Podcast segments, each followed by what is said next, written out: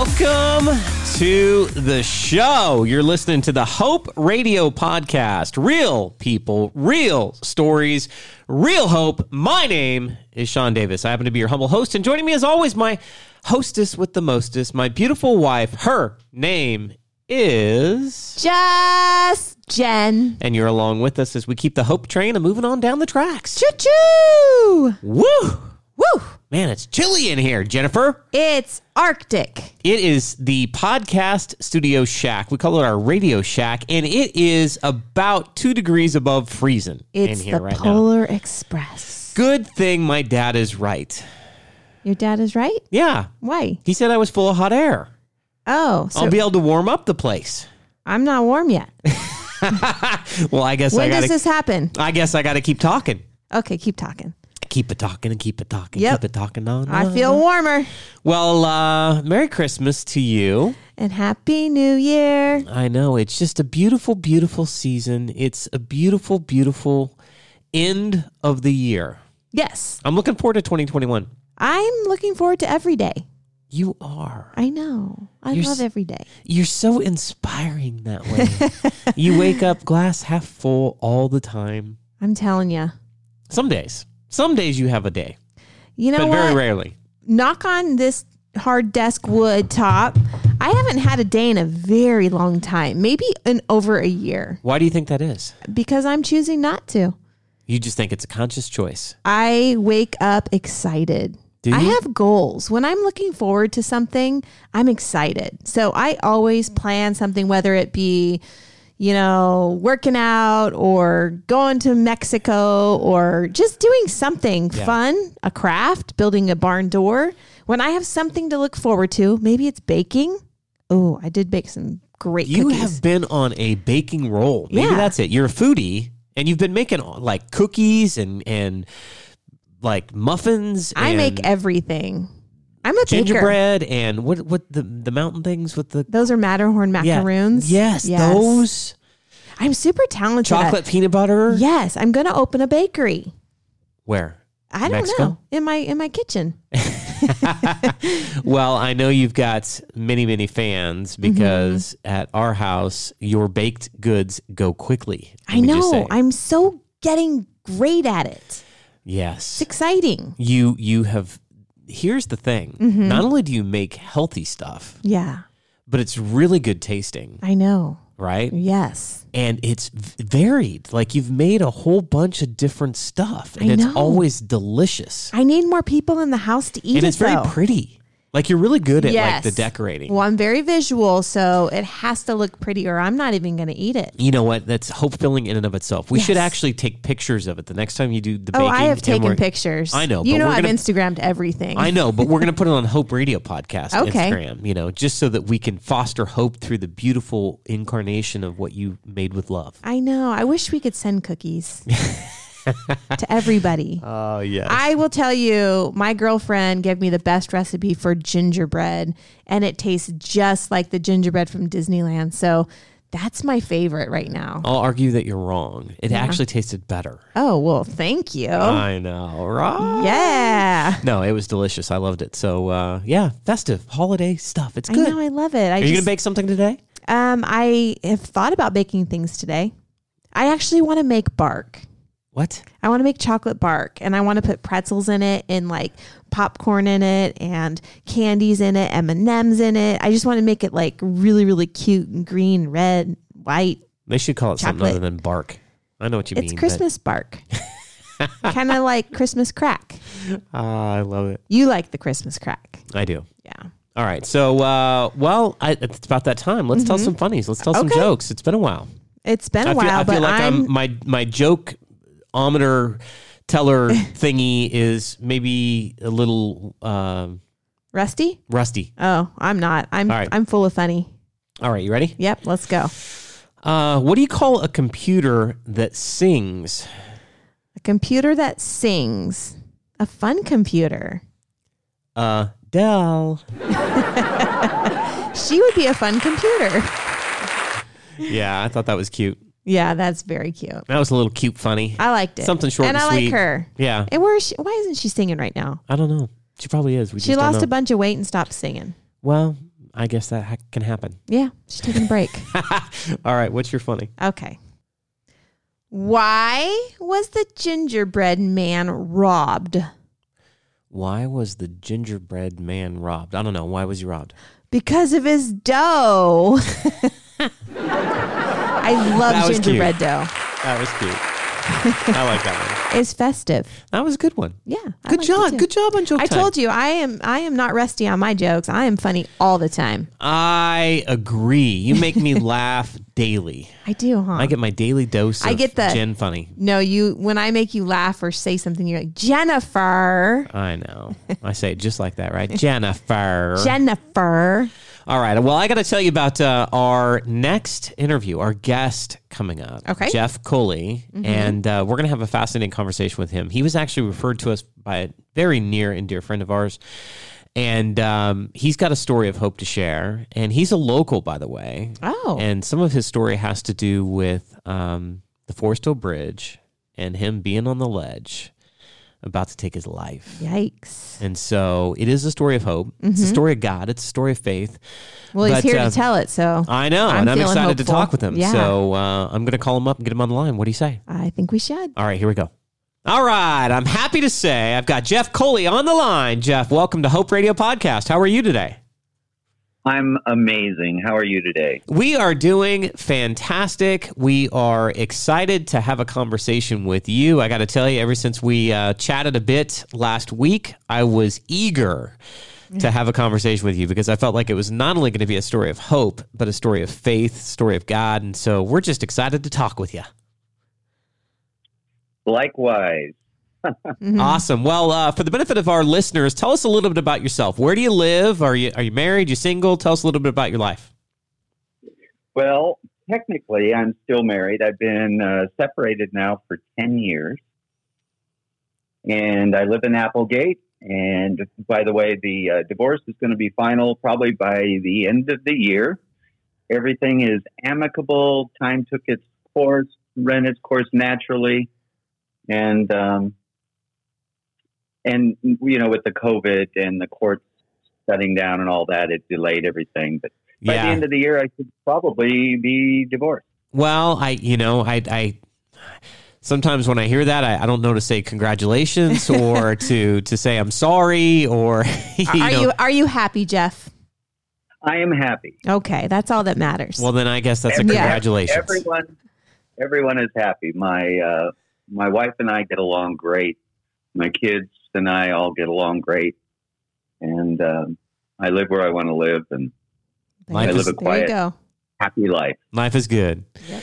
Well, I know you have a story of hope to share, and I know that it's it's been a process to get to this point. You know, like I know that there was a point in your life where you were not happy and things were not going your way. So, I know you're the best person to uh, share that story. So, why don't you start wherever you want to start? But um, you know, I'd, I'd love to just kind of get into uh, what what is the story of your life, and um, you know, a story of hope and faith.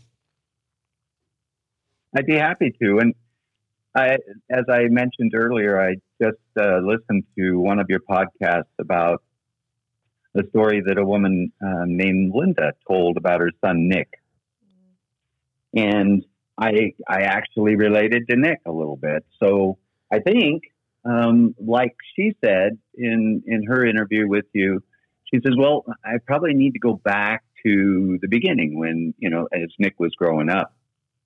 So if if I may, real quick, I'll just kind of go back and Absolutely. some points. Yeah. So what I heard her say was that Nick felt like he was always on the outside looking in. So and, and so that was me. Um, my parents were divorced. Uh, my dad, that I got to see for two months out of the year, was Christian, and my parents that I lived with that I love very much are atheists. I went to eight different schools between kindergarten and the 12th grade. Wow. And I was, I never, I was always on the outside looking in. So I felt really well. I was able to adjust to all the different groups. So I was never despised or hated by any of the groups. Yet I was never part of any group either. Now, when you when you say you were, you know, always felt like you're outside looking in, and based on what you've already described, I can imagine that that was from several perspectives. You have one household where it's faith filled Christian, you got another house where it's where it's not, it's atheist, and so like, which camp do I fit into, or do I fit into either? And then moving around that much, I got to tell you, Jen and I both sympathize with you because in the first five years of my school life, I didn't stay at one school for a whole year between kindergarten and fifth grade, and nor Yeah. did Jen. Yeah. So we we were always that new kid, and I know that's probably what you're talking about. Every if you're moving around a lot, like your social network, your friend network isn't there, and so you just feel like an outcast. Well, and then I'm the only child that my biological parents had together. Mm-hmm. And I have three half sisters. So, you know, growing up, to never have a whole sister or a whole brother, that that uh, has an impact on a kid. So I would go back and forth.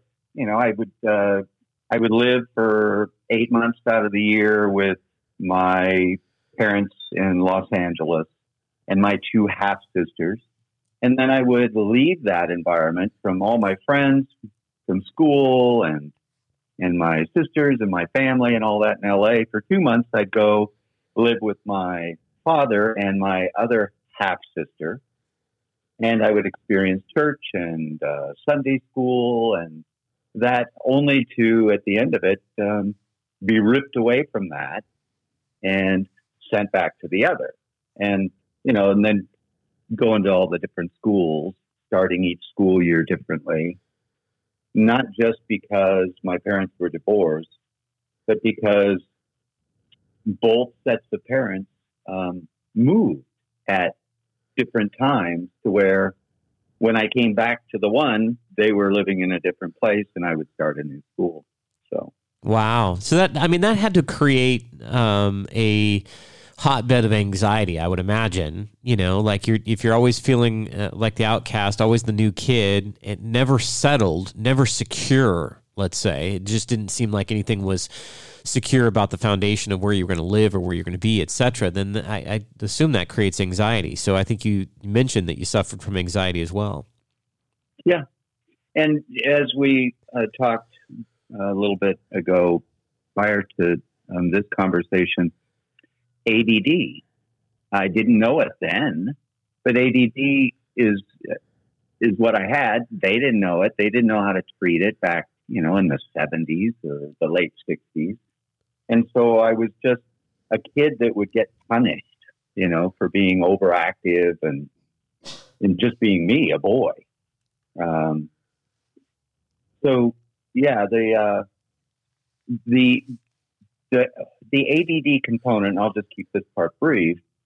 But looking back, the ADD component always made me feel um, like I needed to be somewhere else, or I was doing the wrong thing, or you know, who's what are they going to think of me, and why am I different, and and all those things that um, you know a little kid can't put together a reasonable explanation for how they feel. So what we do is we just retreat. We go inside and we handle it, you know, quote unquote. Yeah, I can I can understand that, and and it creates a system, and it creates a basically a hidden system of how you behaviorally deal with certain um, events, people, social situations, etc. And I think that that's what you're talking to. It, it it leads down a path where you create mechanisms that aren't necessarily healthy, or the outlet for dealing with unhealthy feelings isn't there. Yeah, Yeah, it's uh, and sometimes um, the the choices uh, ended up being, in a sense, self destructive.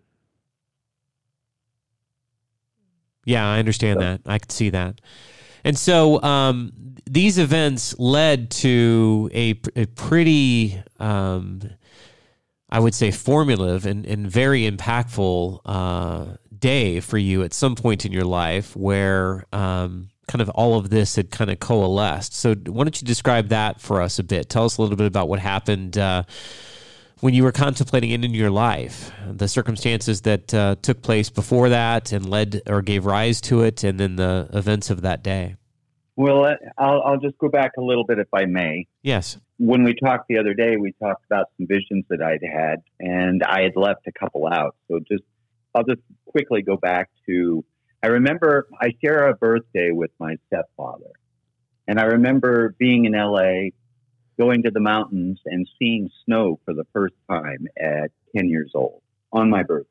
And I was just amazed, and it, it made me feel at peace. It was quiet, it was slow. And I remember that day saying, Someday I'm going to live in the mountains. And I remember having these other dreams that I'm going to live in the mountains, I'm going to live in a tree house, I'm going to, at 10 years old. I'm going to live in the mountains. I'm going to live in the treehouse, and I'm going to live on the water. And not understanding that that was going to happen, actually, that it was it was virtually impossible to live in a treehouse on the water. Today, um, I'm sitting in my bedroom window and I'm looking out the window. I live on a creek and it's a man-made creek, you know, from the 1800s when the Chinese built the irrigation for the gold mining. So it's got German brown trout in it. Now, because it's on a hill on the other side, it's 30 feet in the air and it's in a treehouse. So I love it. So that that's the part that I missed last time when I was talking to you about my visions. See, I love that about manifestation and those Yeah. and those visions. And I, wait, I- wait, wait. So you live in a treehouse? It feels like a treehouse on one side, yeah, because it's on stilts on the side of a hill. So out my bedroom window, literally, I can, you know, uh, flick a quarter into the water. Wow. And on the other side, I'm 30 feet in the air looking into the tops of the pines. My my dream is to live in a treehouse, and I'm not even kidding. I want to have all my kids have their own little treehouse, and we're going to zip line from house to house. I'm not That kidding. That's my dream, and I yeah, it's possible. it's entirely possible. Yes, I love it. And, and you don't even have to write out a list of action No. plans. but I do want monkeys. I want monkeys. Monkey. Yeah, I want monkeys from the treehouse swinging back and forth too. So I don't think you know what you're getting into when you say you want monkeys. I'm moving to Costa Rica. Okay, yeah, we're, we're not going to have this in Forest I'm Hill. going to live in the tell you that. jungle and have tree houses for all of our kids, and we're going to zip line back and forth and play with monkeys. How amazing is that? All right. See? For anyone who thinks that that's a dream or a stretch outside of what's possible, mm, They're we silly. Are we, we are mistaken. Yeah, I could see it happening. I'm a big believer in uh, words matter and manifesting your future and speaking light and speaking Mm-hmm. Yeah. things into existence. And so I, I We're going to have monkeys. apparently we're going to have monkeys. we might be the monkeys, but Well, you call There me a go. monkey every once in a while. So yeah. you, you never know. It could be a Halloween one day when one of your kids swings from their place to your place and they have a monkey outfit on. There you go. this is true. I love it. Oh, and then you could say, oh my gosh, it happened. yep. Dreams do come true. Yes, absolutely. So anyway, that was that was that. I'll skip to when I was 16. That's when I accepted Christ.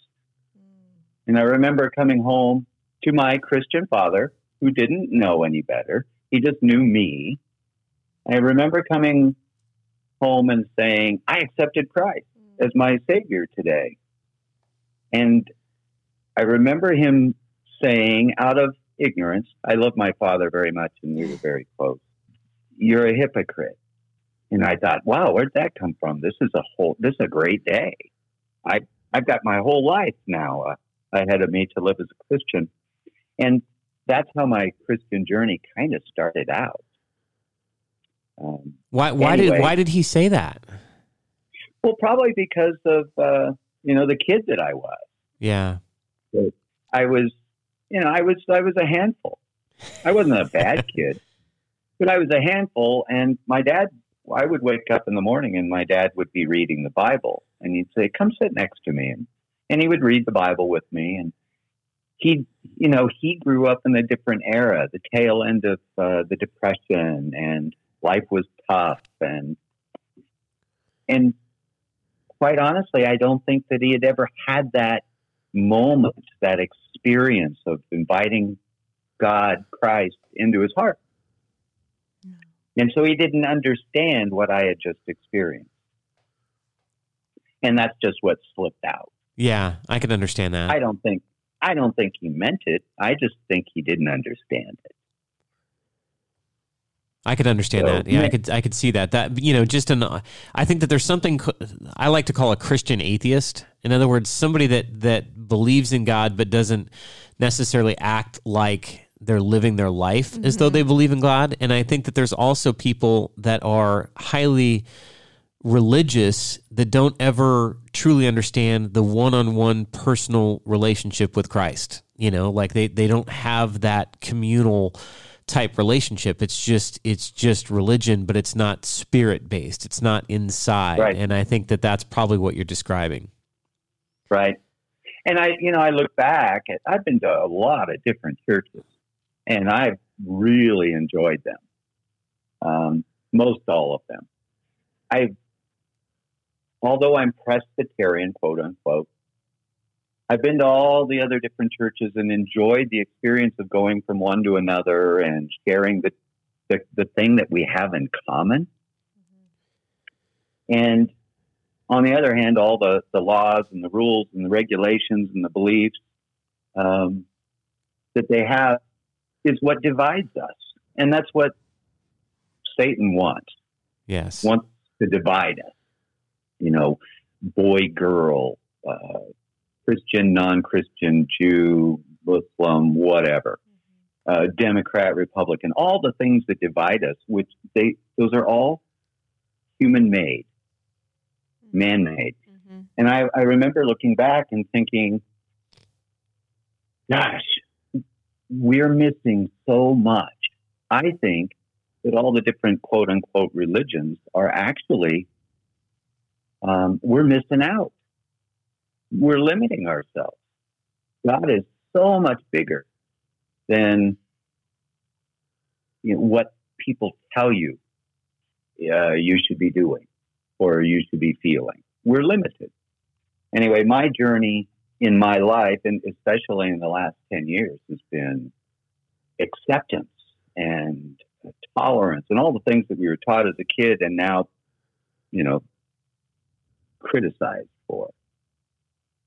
Anyway, that, uh, that was the beginning, you know, of my experience when, at 16 years old with my dad saying hypocrite. And and he didn't even know why he was saying it. It, it was it was not him that was saying it. it was I think it was uh, that which wants to divide us. Yes, I agree. I agree completely. So did that so you know the purpose of you sharing that did that somehow taint your um experience or you know what what what did you connect with in that moment relative to your religion or your personal relationship with Christ that that made it such a memorable moment for you? Well, over the years, um, I chased that high like any good addict does. Um, I remember looking back saying, as I was drinking or drugging or doing whatever it is I was doing to feel better, um, I remembered how I felt when I accepted Christ and I turned my life over to him. I would play guitar out on the front lawn and I would get the goosebumps um, because I was so close that it was the best high that I had ever had. And I remember, gosh, as as I was older, I was out partying and I was chasing that high, that the feeling, wanting to feel different. I remember consciously thinking to myself, I've still never found the same high that I had when I was 16 and I accepted Christ and life became so simple. So I've been working my way back to that ever since. Um, And I remember asking God, God, bring me back, but don't make it hurt. And uh, it was right about that time also. It was uh, 1977 ish. A friend of mine named Wes um, shared his testimony with me. And it was, you know, God, uh, you know, how God awful everything was and how he hit bottom and, and how he accepted Christ and how life had been so joyful and blissful ever since. And I remember thinking, gosh, I, I've grown up with parents that love me. I've always had a roof over my head. Um, we've never been rich, but I had everything that I wanted. I've had no reason to be unhappy. And I asked God, I said, well, I don't have a story. Give me a story. And uh, when we get into the, you know, what happened from that point on, he gave me exactly that. Careful what you pray for. Exactly. That actually is um, a very, very important part of my whole life process. Is that moment where I said, I don't have a story. Give me a story. So. Well, speaking of story, um, let's let's talk about it. So let's talk about what happened that um, y- you know now gives you a, a, bit of humor to say that you have a story. God, God fulfilled that uh, prayer or that request, and what a story it is. So I'll, I'll let you uh, start to unpack it. All righty. Well, from that point, uh, I was a member of a group called the Sunshine Company, and we would sing at Disneyland, and we would go on tour.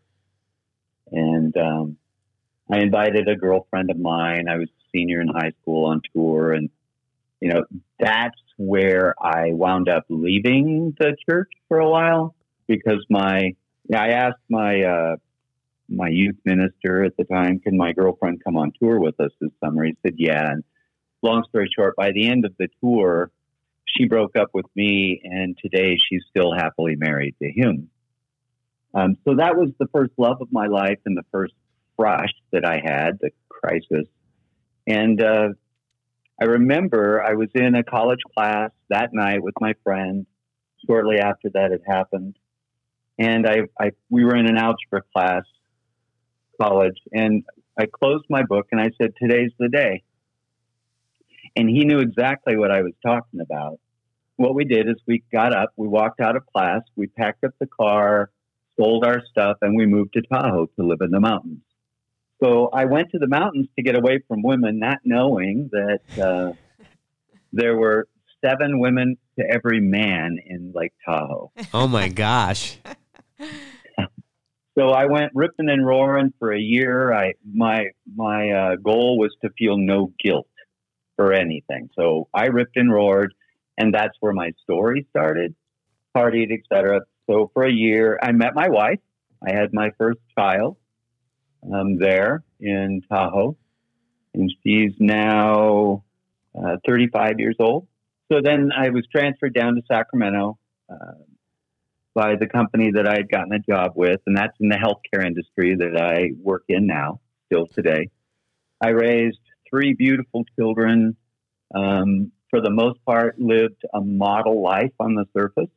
Went to church. I was just, uh, I was never really happy. I didn't know why. And um, so I started taking uh, leadership courses, and uh, I, my passion just became leadership, leadership, leadership. So I started taking uh, courses through a group called Rapport Leadership International out of uh, Las Vegas, Nevada. And that is where I excelled. It's where I fit in. I met people. Uh, we learned about neurolinguistic programming and all that good stuff. Ultimately, um, uh, I ended up meeting a life coach there and from Canada. So she, she said, Jeff, let's talk about life and wh- where do you want me to help? And I said, I want you to help me accomplish all these goals, but I don't want to talk about my marriage. I want to leave that out of it. So we uh, we worked together for about a year. I hit every single one of my goals. I was um, teaching leadership to managers at hospitals. I was uh, helping hospitals learn how to clean. Um, I had a national agreement with Kaiser. I was making about $800,000 a year um, as a consultant with several consultants under me. And th- I still wasn't happy. So I said, okay, let's talk about my marriage. So, about two weeks of talking about my marriage, I learned that um, I wasn't happy. And I made the decision to leave. So I did. I, you know, it, it was a tough time. My kids were upset with me. Obviously, my wife was upset with me. And uh, I just, I just made the decision and I went with it. Um, counseling was never an option before, so that's why I made the decision and, and then just stuck to the decision. And uh, I met uh, a woman from Canada that I eventually fell in love with and uh, dated for about a year. She'd come down for a week. I'd go up there for a week. My business was thriving. I was semi retired. I was loving life.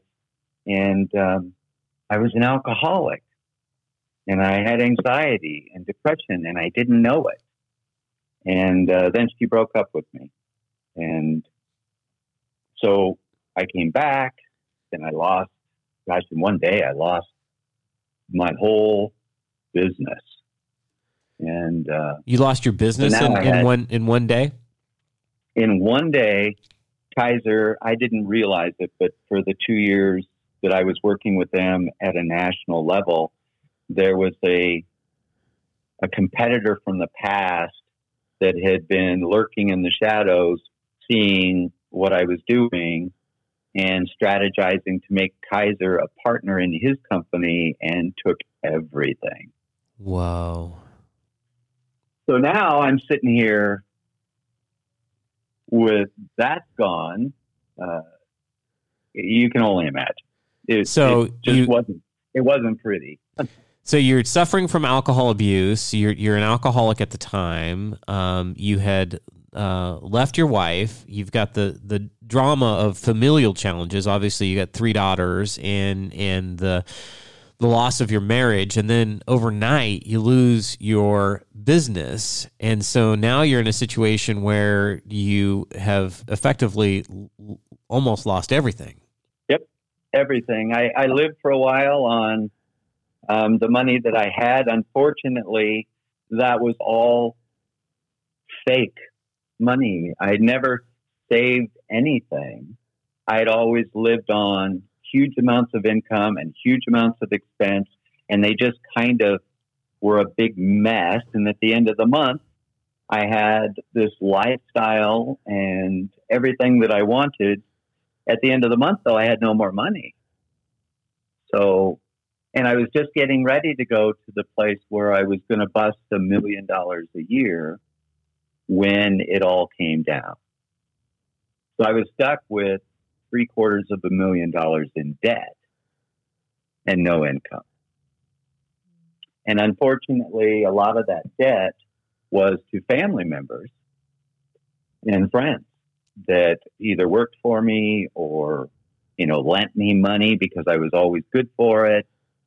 And so what I was left with was not only lack of income, but owing the IRS money, my friends and family money, having house payment to help my wife with, and kids in college and all that good stuff. And with everything that was going on the anxiety, the depression, the ADD, the sadness, you know, all of that um, I just didn't know what to do other than drink. Because drinking took it away, it numbed it. So I did that for about a year. And, uh, you know, my kids didn't want to be around me when I was that way. Nobody wanted to be around me when I was that way. And so eventually I wound up, uh, working out there trying to put something new together and it just never would come together. And I was drinking and I, I just couldn't function and I wasn't thinking right and I was depressed and I became homeless and living in my, uh, sleeping on couches, um, trying to put it together, uh, and living out of my Lincoln. That's the only thing that I had left, and I wasn't paying for that. They were trying to repossess it. So Wow. eventually, I gave that back. But while I was doing that, ironically, I must have thought that, gosh, maybe a relationship is what I need. so, anyway, I went to a, uh, a weekend retreat where we were praying and meditating. And I remember I got into this one meditation and I, just standing where I was, I remember I, I would um, sleep in a tent at night because I couldn't afford to rent one of their facilities. And they said, okay, you can sleep in the meadow.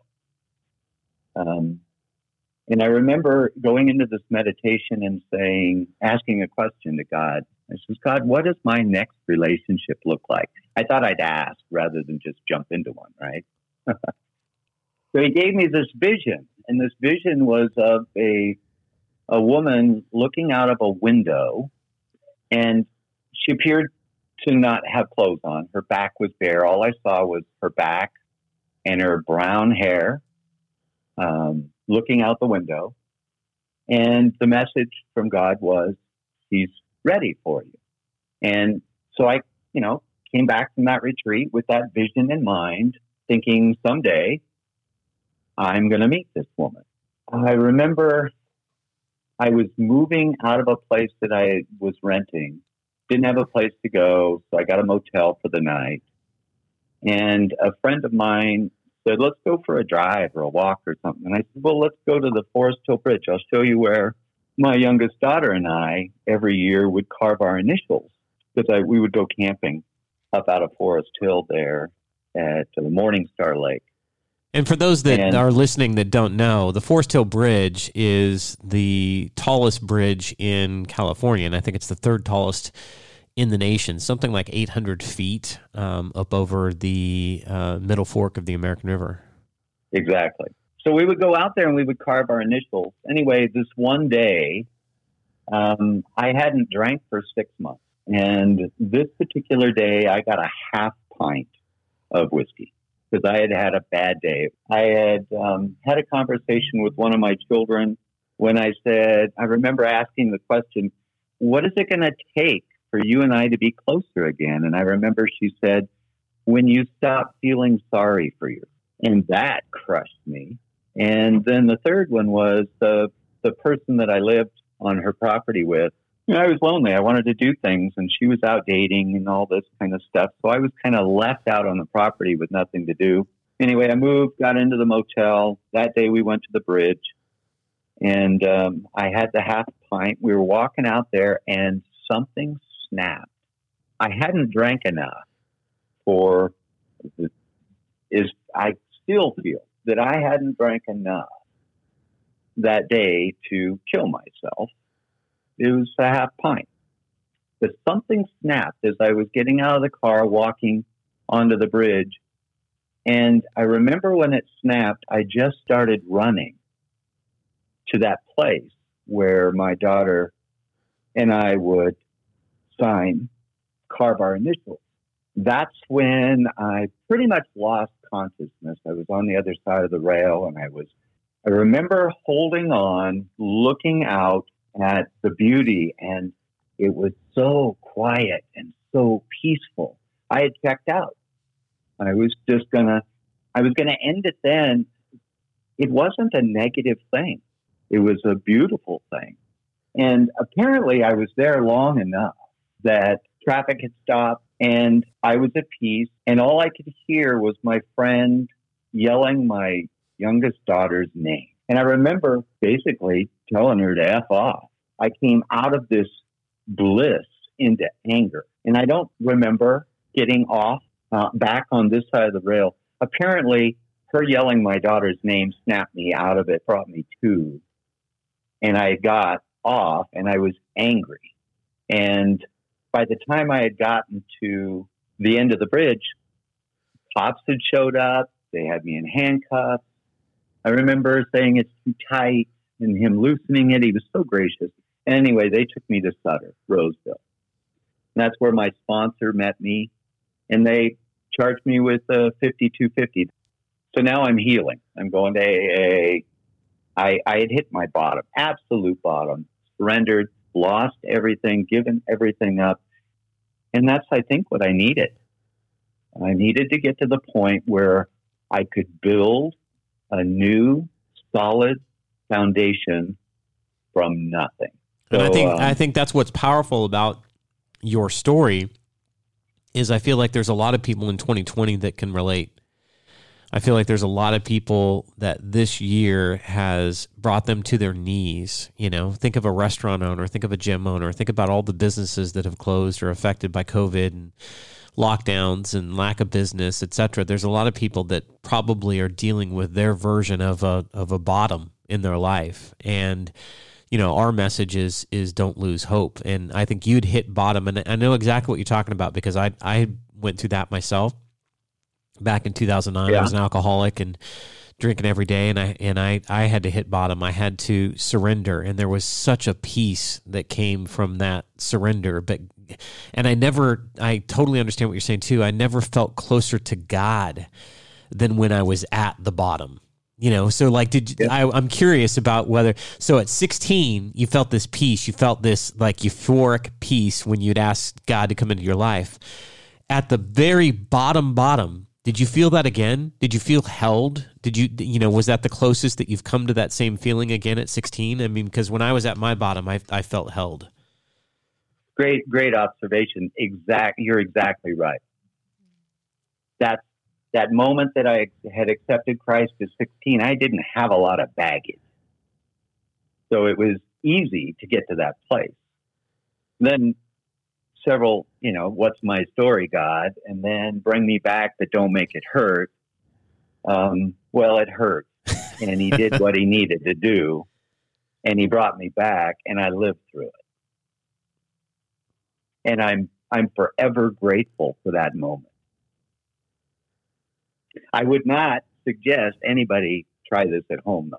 You yeah, know, it's- exactly. Yeah. if if you're if you're going through COVID or you're going through whatever you're going through in these tough times, it's because these are tough times. No one has ever experienced what we're going through right now. So these people who are experiencing loss of business, loss of of people dying that they love and, and all that, the way that they're feeling all this pain because it's painful. And the best thing that they could do at this point is just live in the moment. Talk to God, talk to whoever you talk to, and let all of the other stuff happen outside of you and your relationship with God. That I love that. sense? Yeah, I love that. Be be grateful. Be be appreciative. Be thankful. You know, just just for, you know, I think gratitude is such an important thing, even in the midst of the storm. Even though everything's crashing around, like if you've got your health, or if you've got your eyesight, or if you got your mind, or if you got your body, and you know, there's a lot of things that uh, we take for granted on a day to day basis. That um, we, you know, things could get even worse or much worse without them. So just being, I think, uh, content in gratitude for the things that you do have, even when um, life's throwing you a whole bunch of, of challenges that you didn't expect, I think is is important. Now, I want I want, I want to close the loop on on something. I want I don't want to make sure that we we uh, get a chance to talk about this. And so, you were on the bridge. You were going to jump. You felt peaceful. Your friend helped you because he, he spoke the, the name of your daughter, etc. You come back over on the other side. You know, I know what it's like because several times a year we have to deal with this, unfortunately, because Foresthill Bridge is a mecca for people that want to jump. Is you know they do they stop traffic on both sides, and you know people are waiting to get the bridge cleared, et cetera et cetera And so that had happened for you as well. So they get you back over, they handcuff you, they take you in, they take you to Sutter, they do an evaluation. You come out of it, and um, and so I'm I'm curious how the rest of kind of those those God nuggets, that wink that you got, you know, about uh, a woman that would be ready for you. So maybe you can shed a little bit more light on that story as well. Absolutely. So while I was homeless, attempting to put it all back together afterwards, um, finding my niche in society, etc. Um, I I went on a Craigslist site and uh, the personals back when they still had those men looking for women and women looking for men. And I met a, a woman and we started to date. She had experienced growing up suicidal, depressed. Um, she was, as we were dating, she was becoming homeless. Anyway, we were having a conversation at one point, and I was telling her about my story. I remember at, at one point in the story, she stopped me and she says, "Oh my gosh, this what was this in May?" And I said, "Yeah, it was May seventh. And she says, "I was in that traffic. I was stopped while some person, some guy, they said, was on the bridge, was going to jump." And she says, "I remember not knowing who you were, but just sending love and hugs." And prayer to whoever that person was on the bridge to let them know that they are loved, etc. Anyway, that turned out to be the gal that I was dating. Oh my gosh. So y- you answer a personal on Craigslist and come to find out she is one of the people that is on the bridge stopped because of your potential attempted suicide jump, you know, on the bridge. Yep. Imagine that. Wow. That's incredible. So, yeah. So, I mean, we put that together, right? And um, at this point, I still hadn't connected all the visions that I had had, yet we were connected in that way at that moment. And that was a God moment. It was like, oh my gosh, what are the odds of that? Yeah. So, just before she became, she was going to lose her place, uh, we decided that, um, you know, I was good for the money somehow um, we would borrow some money from her parents. So anyway, rather than both of us be homeless, we just said, let's borrow some money from your parents. I'll pay them back someday. And we moved in together. And we found a place to rent on a, a crazy man's property with other places that, you know, had people like us. And um, we were asleep. I remember my aunt was there, and all of a sudden the smoke alarm went off. And I remember getting up, running out into the living room and pulling the battery out of the smoke detector and then finding I, I felt warmth. It was there was a fire and I could see flames coming up through a window in the bedroom. So I run around the bedroom, back into the bedroom, into the bedroom, and there was the vision that I had had in my meditation. That was her, Becca, standing in front of the window with her back was bare and her long brown hair looking out the window. She was looking out the window, looking at the flames. Whoa! So this this was it right there in that moment. You immediately knew Yeah. that was what God had shared with you in, in that meditation. That that nugget that He had given you. The, the exact same vision. Uh, a lot of people would call it a deja vu. Mm. Yeah. Well, Wow. Spirit people, people of faith, know it's a little bit more than that. That's that that was a God nugget. That was that was some that that was him going, You're in the right place at the right time. Remember what I shared with you? And you had had Yep. that vision before you'd even been on the bridge. Yep. Wow. Yep. That that is that is incredible. Mm-hmm.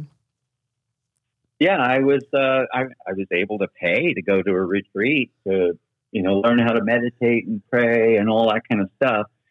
And that's when the vision. That's when I ask the question. So again, be careful about what you ask for, right? this Um, is true. what does my next relationship look like? And he said, This is her, and she's waiting for you. Well, I thought that she was waiting for me, that she was ready, that she was advanced, and she was going to help me um, through all my struggles, that she was perfect, that she was together in my vision, right? It turns out it was the opposite of that. She was waiting for me to help her because she was suicidal. she was struggling with her belief in God.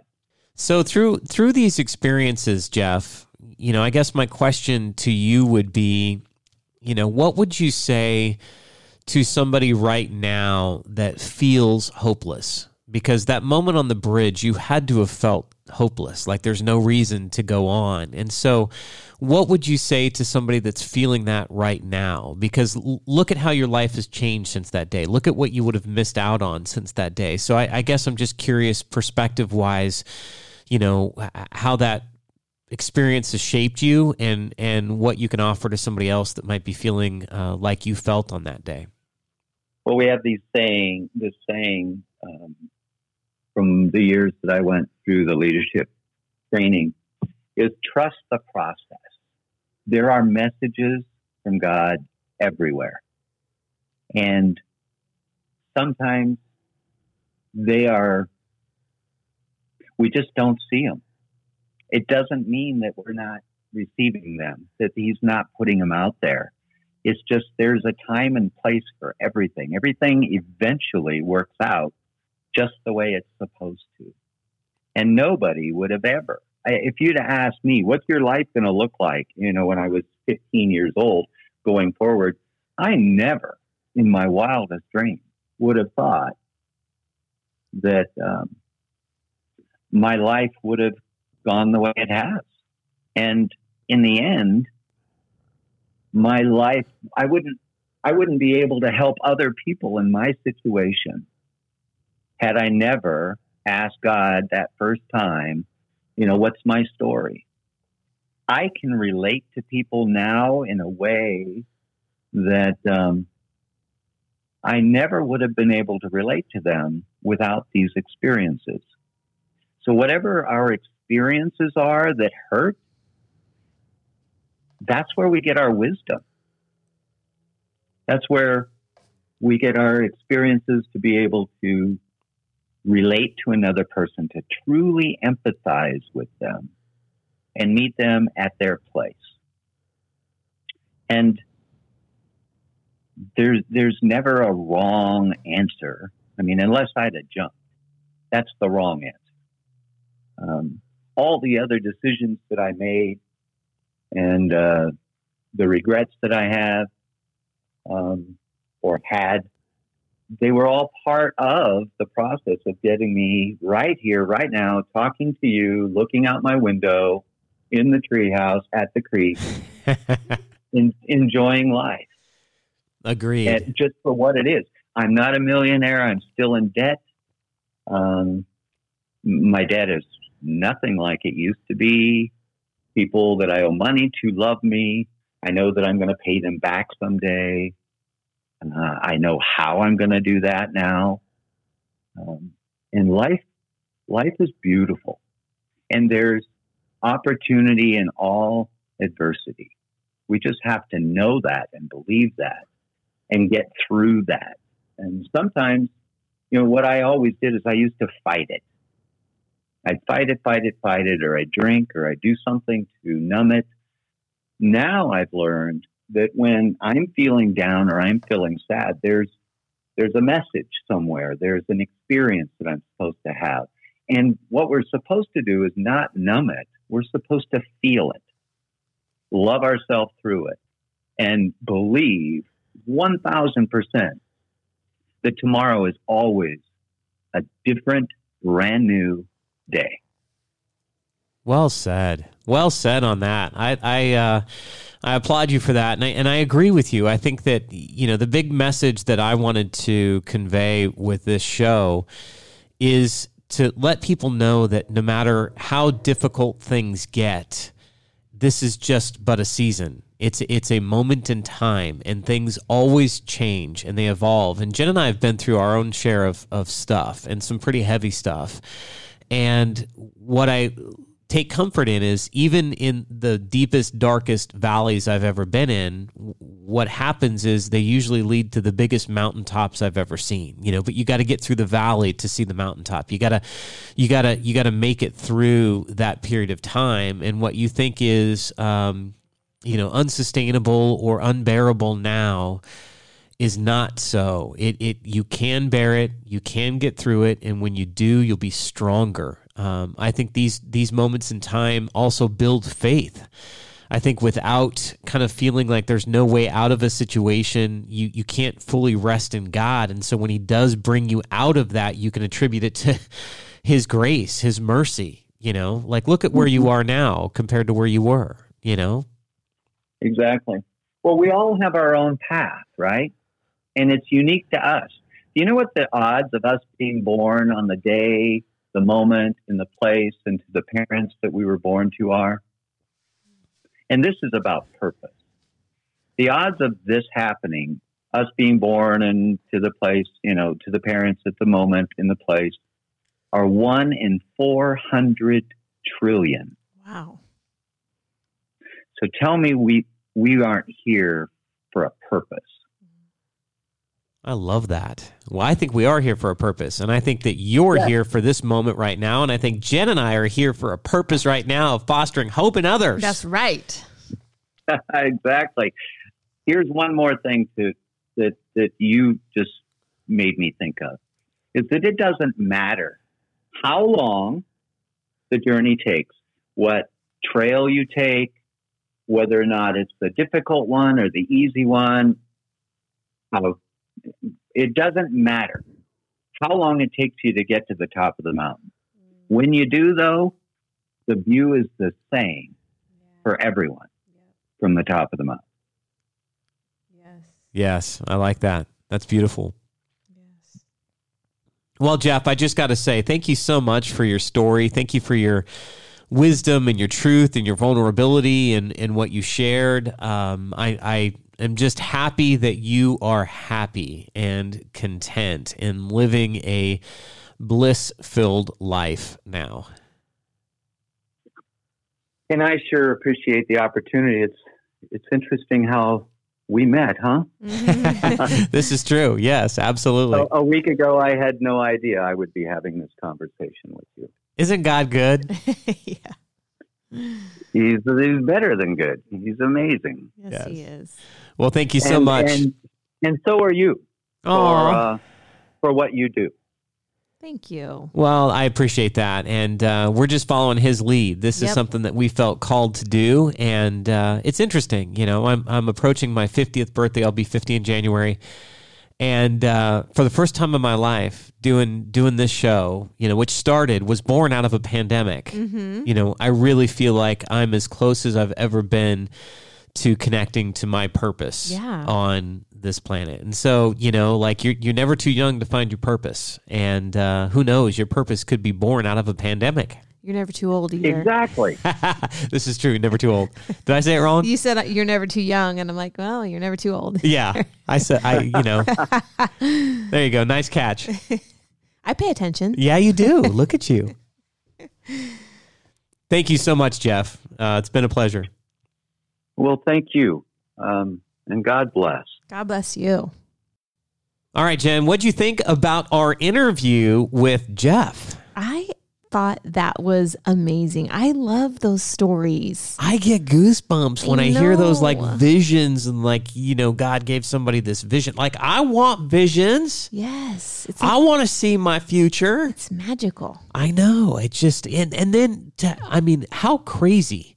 He Craigslist personal. I know. He starts dating somebody, is dating her, and then come to find out she was on the bridge that he was about to jump off of, and she was sending love. Like he told me offline, like she wasn't, she wasn't, she didn't believe in God. Uh-huh. Yeah. So it's not like she was praying for him, but she was sending him love and affection, and you know, hope he Right. doesn't jump and that kind of a thing. And how crazy is it that he ends up dating somebody that was on the bridge that day? It's that I, I don't That's know. God. It's it's hard to wrap my head around it, but I want to hear more stories like that. I know. I love those stories. It's like a movie. I just want to I just want to like hear and watch it again. Here's the thing, though. Here's what I love about his story. Had that day been his last day, we wouldn't we wouldn't have the benefit of it. He wouldn't have the peace he has now. Look at how much he's learned about his life and who he is and where he's at and how to how to manage himself better so that he doesn't ever get to that point again. And Yeah. man, it's just it's fascinating to me to to hear that, to hear those stories. Right. To hear that as, as an example. I mean, that's hope. It is hope. When you can be at that place, not succumb, mm-hmm. not jump, Yep. and then persevere, Yes. do the hard work, live your life, and then come full circle around. He sounded blissful. He sounded know, happy, and so so like yes, you there is peace, there is happiness. You don't you know don't. he he lives in a treehouse too, so I know by the water. that's happiness right there. I know, and you and I kept thinking that you were going to say we live in a treehouse too. We live in a snow globe. We live in a treehouse. It's a snow globe, You look out the windows, all you see is trees. but when it snows, it's a snow globe. Hasn't snowed in a bit, so I'm not thinking snow globe. Well, we have to snow shake up the I can't even say right. I, I'm not thinking snow globe. When say you shake fast. up the house, it'll be snow globe. I don't want to shake up the house. Well, we have to jump. What? When you jump, when you make a lot of movement, kind of like an earthquake, but we don't want that. No, Braden Madden just have to walk through the house, and that shakes up the house. Okay, then we're in a snow globe. All right. Well, if you want to listen to more of our podcast, you can do so on all of the podcast media. So SoundCloud, Stitcher, Spotify, Google Play, Apple Podcasts. You can catch us there. And Jen, if, one, if people want to connect with us on social media, where do they do so? we are um, Hope Radio Podcast on Facebook and Instagram. We're on both platforms. Yes. And so send us a message. If you've got a story of hope yourself, please share with us. Send us a direct message, and we'd love to have you on the Mm-hmm. show. And uh, like, subscribe, and follow, please. And Yes. thank you. Please That's the way we keep the hope train and moving on down the tracks. Choo choo. Speaking of, Yes. I've got another interview I'm going to do tomorrow. Actually, I've already done it, and I'm going to give you a sneak peek right now. Oh, wait, wanna hear it? You already did it? Yes, Where was I? you were with me. Oh, You want to hear it? you playing games with me? I am. Reindeer games? I am.